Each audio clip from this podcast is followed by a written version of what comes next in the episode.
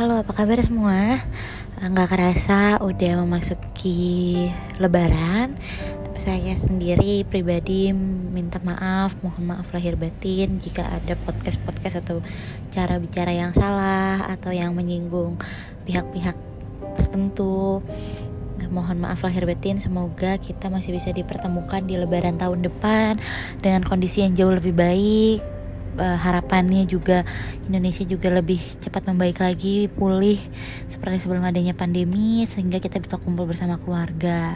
Dan bagi yang belum bisa berkumpul bersama keluarga mohon bersabar sebentar aja agar uh, kita tetap uh, lebih cepat pulihnya supaya penyebaran covid juga bisa dihentikan sedini mungkin. Walaupun berat kangen rindu pasti sama kampung halaman itu udah pasti. Tapi dengan kita tetap di sini di rumah aja di Jakarta misalnya pun orang-orang di Jakarta atau orang-orang di kota-kota lain tetap di kotanya masing-masing kalian udah menjadi pahlawan untuk sekian banyak orang sekian banyak tenaga medis yang sedang berjuang.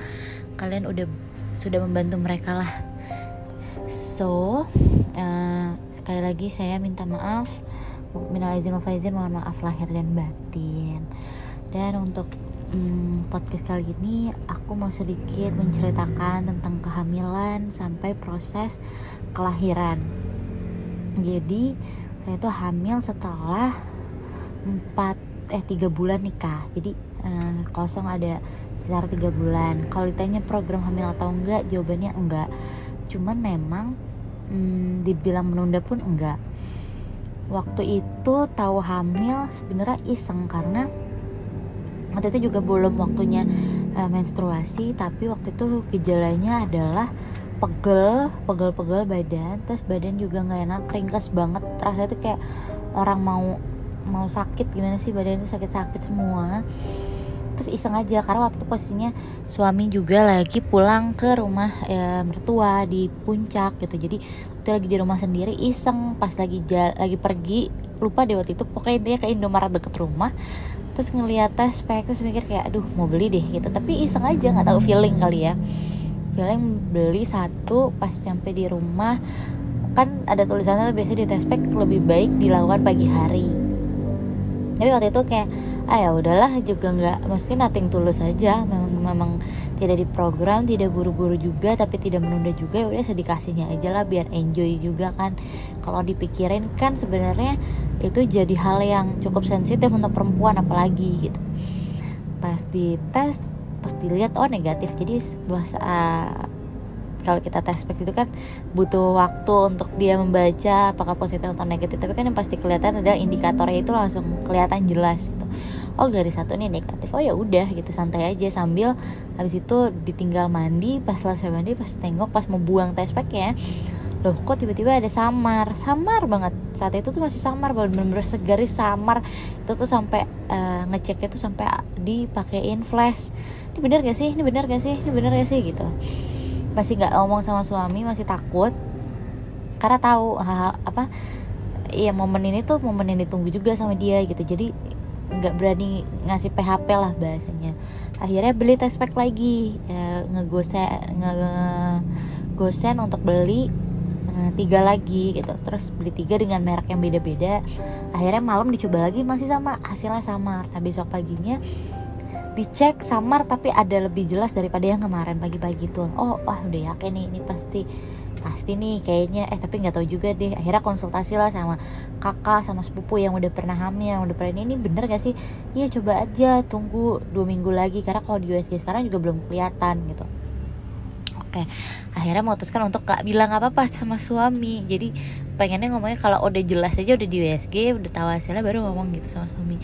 Cuman kan repotnya adalah gue mesti izin keluar rumah itu ngomongnya gimana gitu. Maksudnya pasti tiba-tiba gue bilang aku mau ke dokter. Pasti dia akan maksa untuk temenin karena dia pasti mau tahu istrinya kenapa ke dokter. Terus pertama kenapa ke dokter? Kedua kenapa mesti sendiri?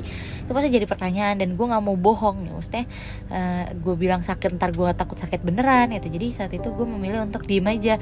Jadi gue tes tes aja tiap pagi. Waktu itu sampai empat hari ke depan gue masih tes tes dan hasilnya makin lama makin terang. Makin kerang maksudnya makin jelas oh udah yakin deh waktu pas kemarin. Oh iya nih kayaknya iya. Akhirnya pas dia uh, pulang kerja terus aku gue ngomong kayak hmm, aku belum mens nih. Terus karena dia juga nanggepinnya gue bercanda dia ngomong gini ya udah mens lah. Dia bercandain gitu lah intinya kayak nggak nggak membuat gue juga jadi berharap. Tapi gue tahu dari tatapan mata itu kayak oh oh gitu gitu ngerti gak sih? Kayak mulai curiga mulai curiga. Tapi untuk menyuruh gue untuk tes apa segala macam dia nggak berani. Karena takut gue kecewa atau bikin dia sedih juga gitu gitulah Terus akhirnya gue bilang sama dia oh iya ya ntar lagi juga paling telat dong. Kayaknya sih karena aku akhir-akhir ini uh, makannya jorok dulu apa, makannya tuh sembarang beli-beli mulu. Jadi mungkin agak kurang sehat gaya hidupnya. Jadi main aku telat kali ya gue ngomong gitu berusaha mencari titik rasional. Jadi dia belum tahu gue tes sama sekali gitu. Sampai akhirnya gue memberanikan diri. Pas dia kerja gue diem diem gue kong kali kong sama nyokap gue mah aku mau ke dokter kandungan. Nah nyokap gue berpikirnya gue mau ngecek kista. Jadi sebelum gue nikah gue difonis ada kista. Jadi waktu sebelum gue nikah itu gue kan cek. Jadi kalau di KUA gue waktu itu salah satu syarat uh, bisa daftar itu adalah bebas HIV dan AIDS. Jadi waktu itu akhirnya gue memutuskan untuk cek all in. Uh, kesehatan termasuk soal uh, virginitas terus udah gitu uh, apa namanya uh, kandungan apa segala macam. Suami juga gitu dicek ada nggak penyakit menular apa segala macam semua all in ya. Itu biasanya sih sebelum kita nikah baiknya begitu ya. Jadi tahu kita sakit ada sakit nggak kalau ada sakit menular nggak bagaimana kalau sakit pengobatan seperti apa. Alhamdulillah saat itu waktu itu perkara gue hanya ada kista kecil waktu di USG nah terus gue tuh yang sempat mikir kayak aduh mati deh ini gimana ya yang ngobatinnya? Saat itu adalah gue nggak mau operasi gue nggak ngapa-ngapain gue cuma mm, minum jamu herbal yang nyokap gue bikin. Gue nggak tahu sih itu isinya apa tapi uh, waktu gue menstruasi setelah gue minum jamu itu rutin sebulan setelahnya perut gue tuh sakit banget. Nah kalau pas dicek terakhir satu bulan sebelum gue nikah jadi karena eh, gue dilihat ada kista uh, gue kontrolnya lebih rutin gitu. Pasti cek kistanya hilang.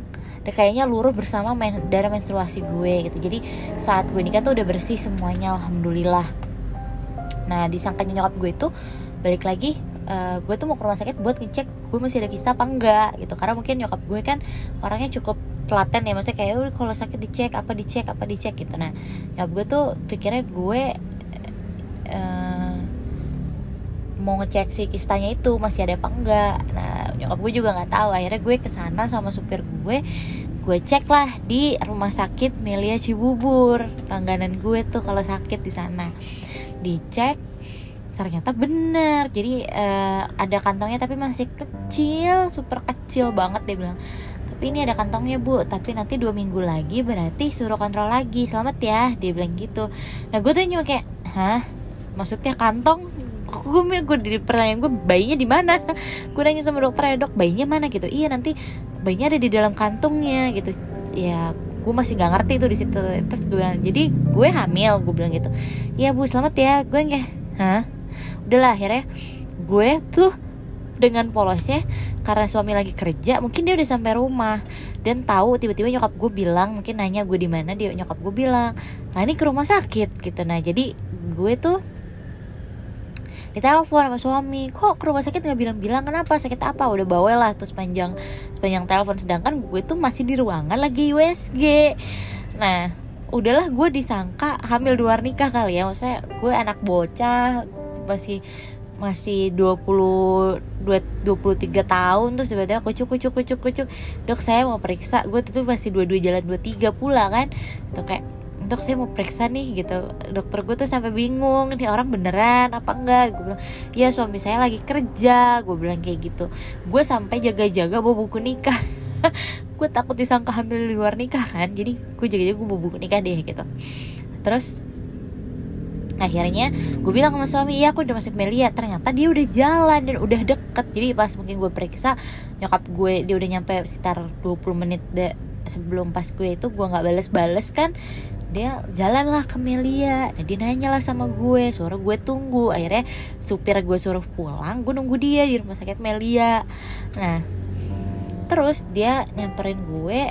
Dan akhirnya gue ngomong deh jujur ya aku ke dokter kandungan gitu. Kenapa kista lagi ya? Kenapa? gitu uh, gue bilang enggak enggak kista lagi. Terus ngapain ke dokter kandungan? Ya gue kasih lah hasil USG gue dan dia nggak ngerti. Sama terus sama-sama bego sama-sama nggak ngerti gitu. Gue bilang aku hamil. Terus dia yang cuman diem. Terus nganggepnya gue bohong. Terus dia bilang gini kalau kamu sakit nggak apa-apa tapi nggak usah nggak usah nggak usah sedih ngomong aja jujur. Dia malah ngomong gitu. Kan nyebelin ya. Orang kan harusnya langsung bereaksi apa gitu. Gue bilang enggak gue hamil. Gue ngomong gitu sekali lagi tuh. Terus ya udah deh kita pulang dulu deh. Dia tuh nggak ngerti tiba-tiba mungkin kayak budek gitu ya. Kayak twing kayak ngelos aja gitu.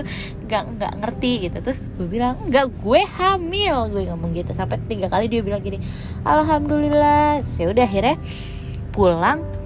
Nah, waktu gue, yang lucunya sebelum gue keluar dari ruangan dokter, dokternya nanya, kamu mual nggak? Gue bilang, enggak dok, saya nggak mual-mual, cuman memang saya jadi lebih laparan aja. Oh ya udah, berarti dua minggu lagi kamu pasti mual-mual. Dokternya ngomong gitu, gue yang hati gue kayak, Nah, biasanya kalau yang di sinetron-sinetron kan mual-mual dulu ya baru tahu hamil. Gue sih kayaknya nggak mual-mual, kayaknya gue hamilnya kebo deh, maksudnya hamil yang kuat lah. Emang tak kabur manusia satu ini dua hari setelah gue ke dokter gue muntah-muntah parah.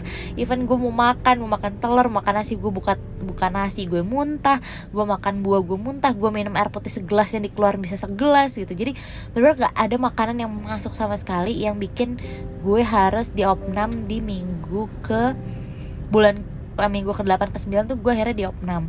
Karena gue bener-bener gak ada asupan makan sama minum. Gue cuma bisa minum multivitamin dari dokter satu sama uh, buah mangga. Yang bisa gue makan cuma dua itu. Selebihnya nasi apa semua gue nggak bisa makan. Dan mual itu gue berlangsung sampai 17 minggu. Lo tau gak yang gue lakukan setiap hari ketika gue mual adalah gue minta maaf sama nyokap gue karena gue punya asam lambung yang cukup parah. Tapi mualnya tuh beda gitu. Mualnya tuh nggak kayak mual asam lambung yang lo bisa telan obat dan hilang. Ini lo udah dikasih obat lambung pun lo nggak hilang hilang mualnya jadi kayak nggak pengaruh apa pun gitu. Jadi gue langsung yang gue lakukan adalah mama maafin mama maafin. Gue tuh yang kayak gila ini baru minggu minggu trimester satu kok gue udah begini banget. Di otak gue tuh kayak udah udah pusing. Jadi yang gue takutkan setiap malam adalah gue takut tidur gue senang tidur tapi gue takut bangun. Jadi gue kayak tiap kali gue mau bangun tuh gue stres gitu. Tiap pagi tuh gue stres karena gue tahu gue akan muntah gue akan muntah sepanjang hari sampai gue tidur lagi. Jadi gue nggak akan tidur sampai eh gue nggak akan muntah kalau gue tidur gitu. Tapi buat lo tidur siang itu nggak mungkin karena mual terus kan. Sampai waktu itu nyokap gue hampir tiga bulan gak berani masak ketika gue lagi bangun. Jadi nyokap gue masak pas gue lagi tidur. Kalau gue tidur pun dan kecium pasti gue bangun dan gue muntah separah itu gitu gue dirawat akhirnya di minggu ke 89 gue lupa tapi, tapi masih di trimester 1 trimester 1 tuh gue dirawat hampir tiap bulan deh kayaknya sebulan sekali. Eh, dua dua sampai tiga kali lah gue dirawat karena gue nggak bisa makan. Gue segitu sampai 17 minggu. Bahkan waktu uh, gue empat bulanan gue masih muntah. Jadi abis acara empat bulanan gue lagi ngaji terus tiba-tiba lagi orang-orang pada ngaji terus gue mual. Jadi gue kayak aduh gue gak enak banget kan di depan orang-orang lagi pengajian. Terus gue muntah itu rasanya nggak nggak sopan tapi nggak nggak enak lah bahasanya. Ya udah itu berlangsung. Itu drama di trimester satu muntah mual nggak karuan pusing takut tidur lah lah udah semuanya lah. Nah mi trimester kedua yang gue rasain itu lain lagi. Trimester kedua itu hidup gue jaya. Nah dulu gue udah suka suka banget dikasih tahu sama ya orang-orang tua lah biasanya. Jangan beli perabotan sebelum tujuh bulan jangan beli apa. Nah dulu saat gue semester 2 gue tuh salah satu orang yang menangkal itu. Jadi gue mikir kayak ya udahlah wallahu alam kalau misalnya pun nauzumin zalik anak gue kenapa kenapa gue yang nggak jadi melahirkan atau gue keguguran atau ada apa itu udah memang takdir Allah. Gue udah menjaga segimanapun berarti memang itu takdir Allah qadarullah biarin aja lah gitu. Maksud gue gue mempersiapkan ini kondisinya karena saat itu gue merasa kondisi gue sangat baik. Jadi gue bisa milih gue bisa dari satu mall ke mall lain ke mall lain dari satu store ke store lain store lain untuk cari keperluan apa yang kira-kira gue perlu. Jadi di semester 3 semakin besar kandungan gue gue tidak harus banyak jalan-jalan untuk hal-hal yang gue nggak perlu gitu. Jadi hmm, gue nggak gampang capek jadinya dan gue bisa ngatur jadwal istirahat gue gitu. Jadi gue mempersiapkan barang-barang bayi khusus yang gede-gede kayak box bayi sterilan box bayi itu yang bisa dikompar-kompar stroller lah uh, car seat apa segala macam itu di trimester 2 jadi gue bisa milih-milih um, lebih banyak waktu lah. Dan apa sih bagusnya komparasinya bagus apa enggak gimana gimana sambil nanya sama orang yang memang sudah pernah melakukan uh, persalinan gitu. Kira-kira apa aja yang diperluin biar nggak mubazir dan alhamdulillah gue mengambil keputusan yang benar. Karena di semester 3 mulai lagi mulailah gue sakit-sakit badannya bengkak kakinya terus uh, udah mulai ngap. Kalau jalan dikit aja tuh udah mulai ngap. Gue yang udah ampun udah susah lah semester 3 itu. Udah menurut gue tidur salah bangun salah jalan salah. Oh, udah macam-macam. Susah nafas. Kalau misalnya lagi tidur ditendang anaknya aktif kitanya bangun kaget gitu gitulah cuman di semester 3 itu ketakutan gue terbesar adalah soal melahirkan gitu. Dan saat itu gue bener-bener nol banget ya maksudnya karena mungkin nyokap gue juga udah lama tidak mengurus bayi dan tidak hamil jadi udah be udah beda banget persepsinya cara pandangnya soal melahirkan. Jadi gue memutuskan sama suami pakailah dula dula untuk bantuin proses persalinan terus bantuin gue yoga di rumah karena gue nggak mau yoga di luar rame-rame karena gue malu malu aja gitu kayak kumpul rame-rame bersama ibu-ibu hamil yang lain. Gue gue malu gitu. Jadi akhirnya gue milih untuk private di rumah gue manggil dula. Akhirnya gue diajarin cara nafas ngatur nafas terus yoga terus e, masalah laktasi menyusui. Dan gue pikir menyusui itu gampang ternyata susah banget. Dan e, diajarin cara ngatur nafas waktu kontraksi kontraksi itu seperti apa yang gitu gitulah dan gue jadi nambah banyak ilmu pas gue pakai dula ini gitu. Jadi uh, gue merasa sangat terbantu lah dan benar ketika lahiran dula ini cukup sangat membantu gue. Karena ya balik lagi setiap laki-laki memang punya instingnya. Tapi alhamdulillah suami gue itu bukan suami yang instingnya uh, apa ya yang instingnya tuh cepat tanggap gitu. Suami gue tuh pasti mikir dulu. Kalau misalnya gue mau minta sesuatu tuh pasti mikir dulu. Jadi gue di saat itu tuh gue merasa kayak wah kayak gue nggak bisa nih kalau gue ngandelin suami gue doang. Gue harus sama Dula. Pertanyaannya kenapa nggak sama orang tua atau sama mertua? Gue nggak mau. Jadi gue mau di ruang persalinan itu saat itu di otak gue adalah gue cuma mau sama suami gue dan Dula. Kenapa pertama gue nggak mau diomelin karena nyokap gue galak banget. Pasti kalau gue sakit pasti nyokap gue bilang tahan tahan sabar sabar gitu. Jadi gue nggak mau gue nggak mau stres. Kenapa nggak mau sama mertua? Gue malu. Gue malu. Ya gue maluan deh anaknya kalau urusan urusan begitu gue nggak mau gitu. Jadi gue milih bilang sama suami uh, tanpa ngurangin rasa hormat gue ke terhadap orang tua dan mertua please gue cuma mau ditemenin sama dua orang ini. Dan alhamdulillah suami gue tuh ngikutin aja ya udah senyaman lo aja gitu itu drama trimester 3 dan akhirnya uh, waktu itu gue lahiran itu di minggu 38 4 hari seingat gue iya gue masih dudet gue masih sekitar 8 9 hari lah. Ya 38 39 waktu itu gue lahiran. Itu pun gue nggak ngeh kalau gue udah bukan satu. Jadi waktu itu gue lagi abis tahun baru gue ke puncak ke rumah mertua nah maksudnya mau ngunjungin lah. Nah pas lagi di jalan kok gue ngerasa perut gue tuh kencang banget sakit gitu. Tapi gue masih tahan. Sampai akhirnya gue bilang sama suami eh eh ini kayaknya sakitnya mulai intens. Satu lima menit hilang. 10 menit hilang. Ter ada lagi hilang lagi ada lagi. Nah cuman waktu itu gue mikir gini kalau misalnya gue uh, bukaannya cepet gue takut gue lahiran gak ngejar karena gue dari puncak dan gue harus lahiran di Cibubur. Ya walaupun memang jalan tol ya lancar tapi tahulah puncak tahun baru gitu kan. Jadi gue bilang sama suami eh, bawa gue ke dokter deh gue mau ngecek aja. Dan gue mau mulai standby lagi di rumah nyokap. Nyokap gue rumahnya di Cijantung jadi nggak nggak berapa jauh lah nggak sejauh dari puncak dan nggak macet gitu. Nah gue bilang sama suami akhirnya gue sama suami mutusin tuh jam 11 malam gue turun dari puncak ke uh, rumah sakit Melia eh ke rumah sakit Mitra Cibubur. Gue melahirkan di Mitra Cibubur minta keluarga Cibubur. Gue pindah dokter waktu itu dan pindah rumah sakit karena satu dan lain hal. Akhirnya gue pindah ke lahiran di Mitra keluarga Cibubur. Gue bilang suami ayo kita ke Mitra kita ke Mitra. Gue bilang gitu. Di sana bidannya tuh udah pede aja pas gue masuk UGD kayak uh, udah berapa bing udah berapa bulan? 38 39 ya udah langsung ke kebidanan aja dicek gitu. Pas dicek uh, jantung kontraksi apa segala macam pas dicek dalam itu rasanya gak enak banget. Itu ternyata gue sudah pembukaan satu. Nah saat itu gue memutuskan untuk pulang karena gue tuh waktu itu masih galau. Gue mau melahirkan ada dua ada dua choice gue mau melahirkan di mana nih. Tapi waktu itu karena gue udah kepala masuk ke situ akhirnya gue melahirkan di situ. Dan karena memang dokter gue bulanan di situ dokter gue enak banget. Gaul banget kooperatif banget asik banget gue sama dokter Wira. Wira Dwi. Dia perempuan Islam juga. Ya enak banget lah buat kalian yang mau uh, cari dokter kandungan yang islamik perempuan tapi asik pro normal uh, super sabar. Dokter Wira tuh gue rekomendasi. Dia ada di rumah sakit Mitra keluarga Cibubur. Tapi kalau kalian mau di kliniknya juga ada deh kalau nggak salah gue lupa tapi nama kliniknya apa. Kalian boleh tanya kalau misal memang perlu informasinya tapi uh, dia punya klinik sendiri.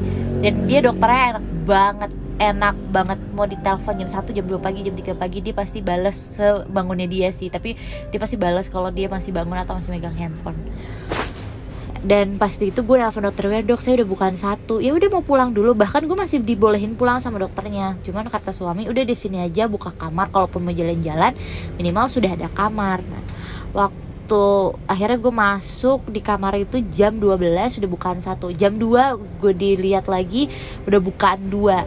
Jam 5 pagi gue bukan tiga. Jadi susternya tuh udah ngomong wah e, bu ini bukannya cepet banget. Paling ntar malam atau besok pagi paling lama udah lahir. Semangat dong gue udah bukan tiga. Dan maksudnya di saat itu bukan tiga itu gue masih bisa tahan sakitnya. Sakit kontraksinya mulai kerasa sakit tapi gue masih bisa tahan. Kebetulan mungkin tingkat tahan sakit gue lebih lebih kuat lah.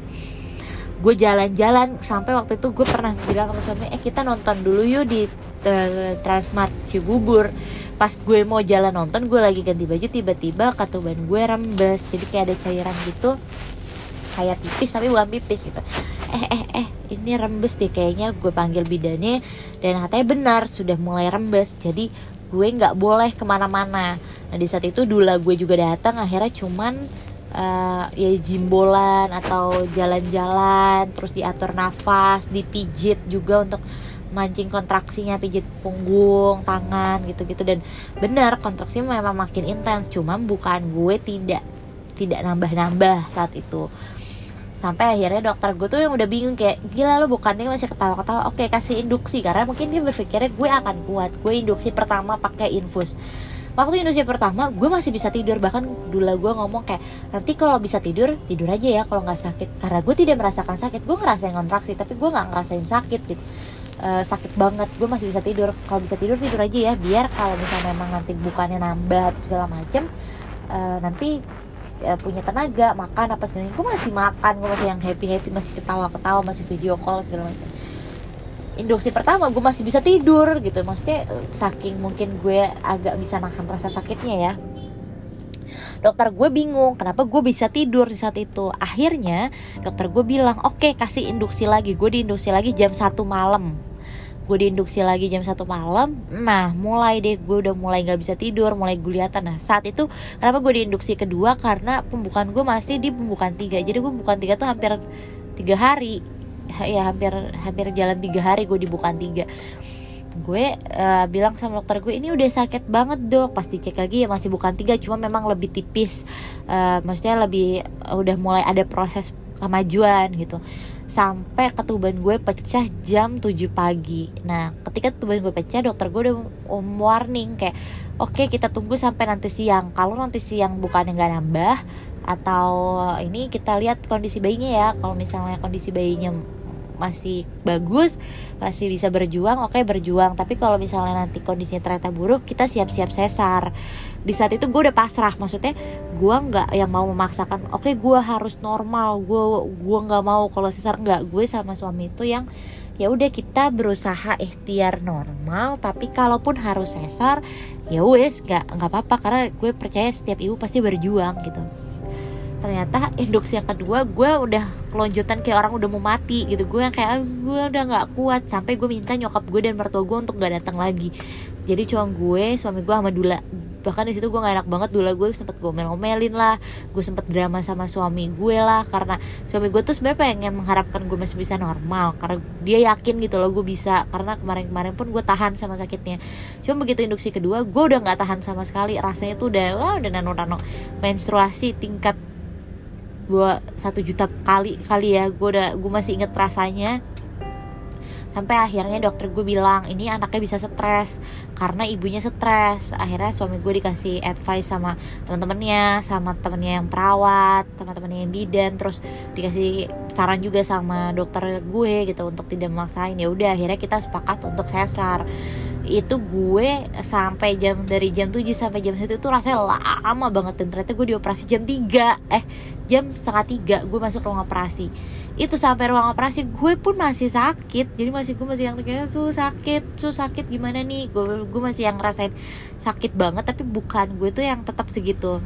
Sampai dokter anestesi gue pas ngeliat gue kayak gitu tuh kata dokternya gini nggak mau dicek lagi ini kayak udah bukaan 7 kayak udah bukaan 8 coba dicek lagi. Pas dicek lagi bukaan naik 4 tapi kondisinya kalau kata susternya um, sepertinya sudah mulai kering Eh, si air ketubannya. Dia bilang gitu. Ya udah akhirnya diutuslah gue untuk tetap cek karena gue ada di ruang operasi.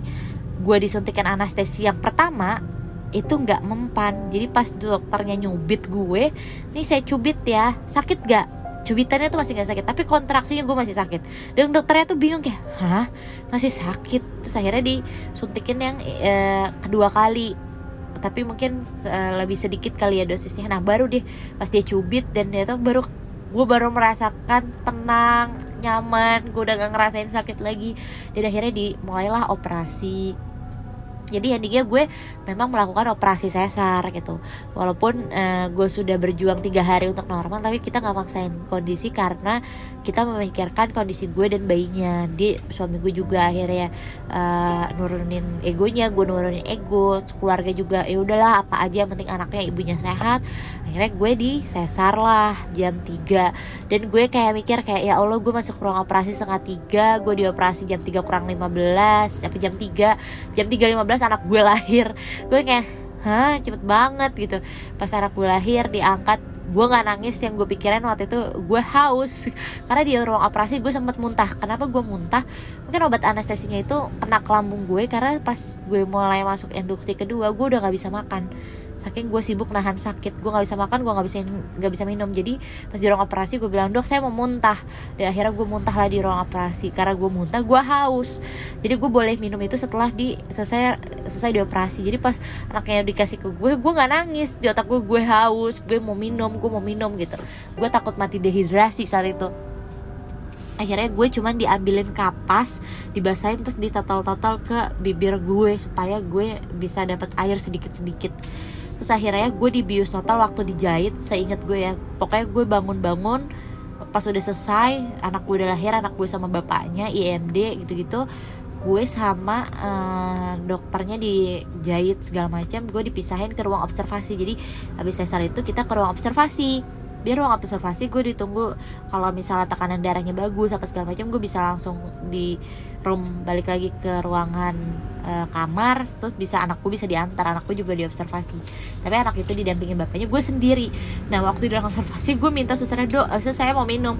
Gue habis 8 gelas minum gede air putih sama 3 gelas teh manis saking gue hausnya. Kata sampai suster bilang gini haus banget ya bu.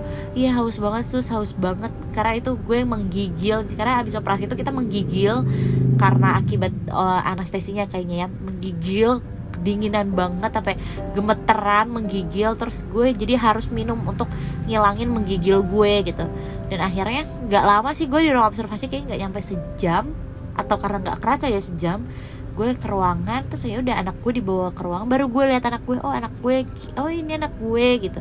Ya udah baru dari situ struggling belajar menyusui. Dan ternyata menyusui itu sangat sangat susah. Jadi gue menghimbau untuk ibu-ibu hamil atau ibu-ibu yang baru mau melahirkan. Kayaknya perlu banget sih belajar menyusui, belajar laktasi itu seperti apa, cara menyusui yang benar, terus cara memijat uh, uh, maaf payudara itu seperti apa supaya asinya banyak, supaya payudara tetap sehat. Kalau lecet seperti apa penanganannya, terus cara memancing asi supaya banyak itu seperti apa. Karena jangan stres kalau satu dua tiga hari itu asinya masih sedikit banget. Gue dulu sempet stres banget karena ternyata anak itu kan diobservasi ya waktu gitu lahir bayi gue itu udah pup. Tapi bayi gue itu sampai dua hari belum pipis karena ternyata dia kurang asinya. Begitu gue pompa udah dipompa pakai asi itu sakit banget asinya yang keluar cuma cuma 10 cc kali ya nggak nyampe. Ini berapa tetes doang tapi memang itu proses. Jadi nggak usah stres karena ntar makin anaknya banyak menyusuin asinya makin keluar. Kalau gue dulu begitu sama dibantu sama makan daun katuk kacang ijo yang gitu gitulah asi baster jadi kalau menurut gue asi baster itu sebenarnya boleh sih. Kayak cemilan-cemilan asi basah kan sudah mulai banyak tuh sekarang yang enak-enak. Boleh banget diminum dari misalnya kandungannya udah 8-9 bulan. Menjaga-jaga supaya asinya bisa langsung keluar dan bisa langsung banyak. Jadi anaknya bisa langsung pipis dan pup. Jadi ya itu aja sih. Jadi kalau e, dari pengalaman gue pribadi ternyata menjadi ibu itu waktu hamil dan melahirkan tuh susah banget sakit ya memang pasti. Gue langsung inget dosa-dosa lama gue ke orang tua terutama ke ibu itu udah pasti sih. Plus uh, untuk ibu-ibu yang mau melahirkan nggak usah takut gue yakin Allah tuh ngasih kita kekuatan jauh banget. Gue nggak bisa bawa tas jalan kaki jauh.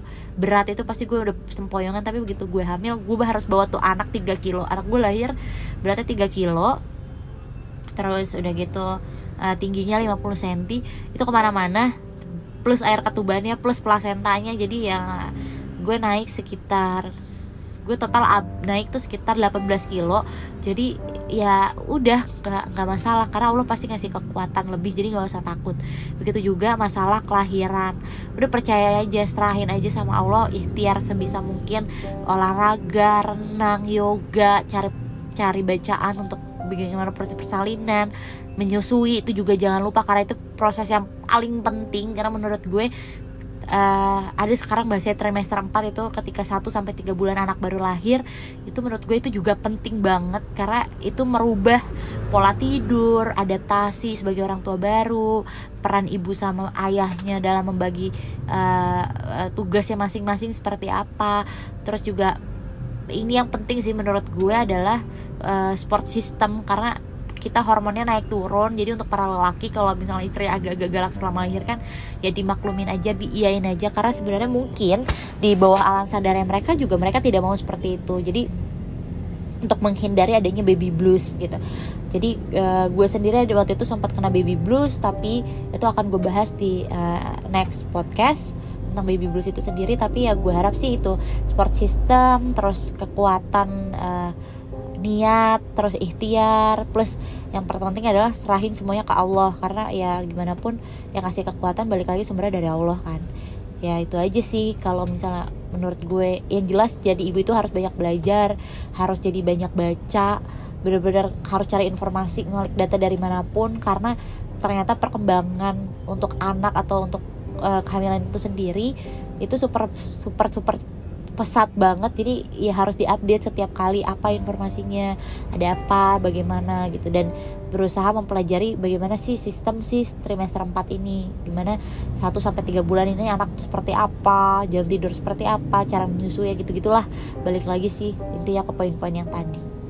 Itu aja. Jadi kalau kalian ada yang mau ditanyain boleh banget uh, eh, DM ke Instagram gue. Ntar gue masukin uh, Instagram gue apa terus juga mungkin di next uh, vlog gue akan bahas tentang baby blues dan uh, peranan seorang ayah ya. Jadi menurut gue kenapa seorang ayah atau seorang suami itu penting peranannya untuk ibu hamil ibu men, ibu baru melahirkan ibu menyusui bahkan seorang ibu-ibu sekalipun yang udah punya anak peran suami itu seperti apa perasaan kita seperti apa lagi baru melahirkan baru hamil gitu. Nah jadi gue akan coba bahas untuk gue uh, ulik sebisa gue dan berdasarkan pengalaman pribadi gue. Lagi-lagi ini ilmu ilmu anak maksudnya ilmu ibu-ibu anak satu ibu baru yang mungkin masih ada salah-salah masih ada kurang-kurang masih ada kesoktawan-kesoktawan yang ada mohon dimaafkan.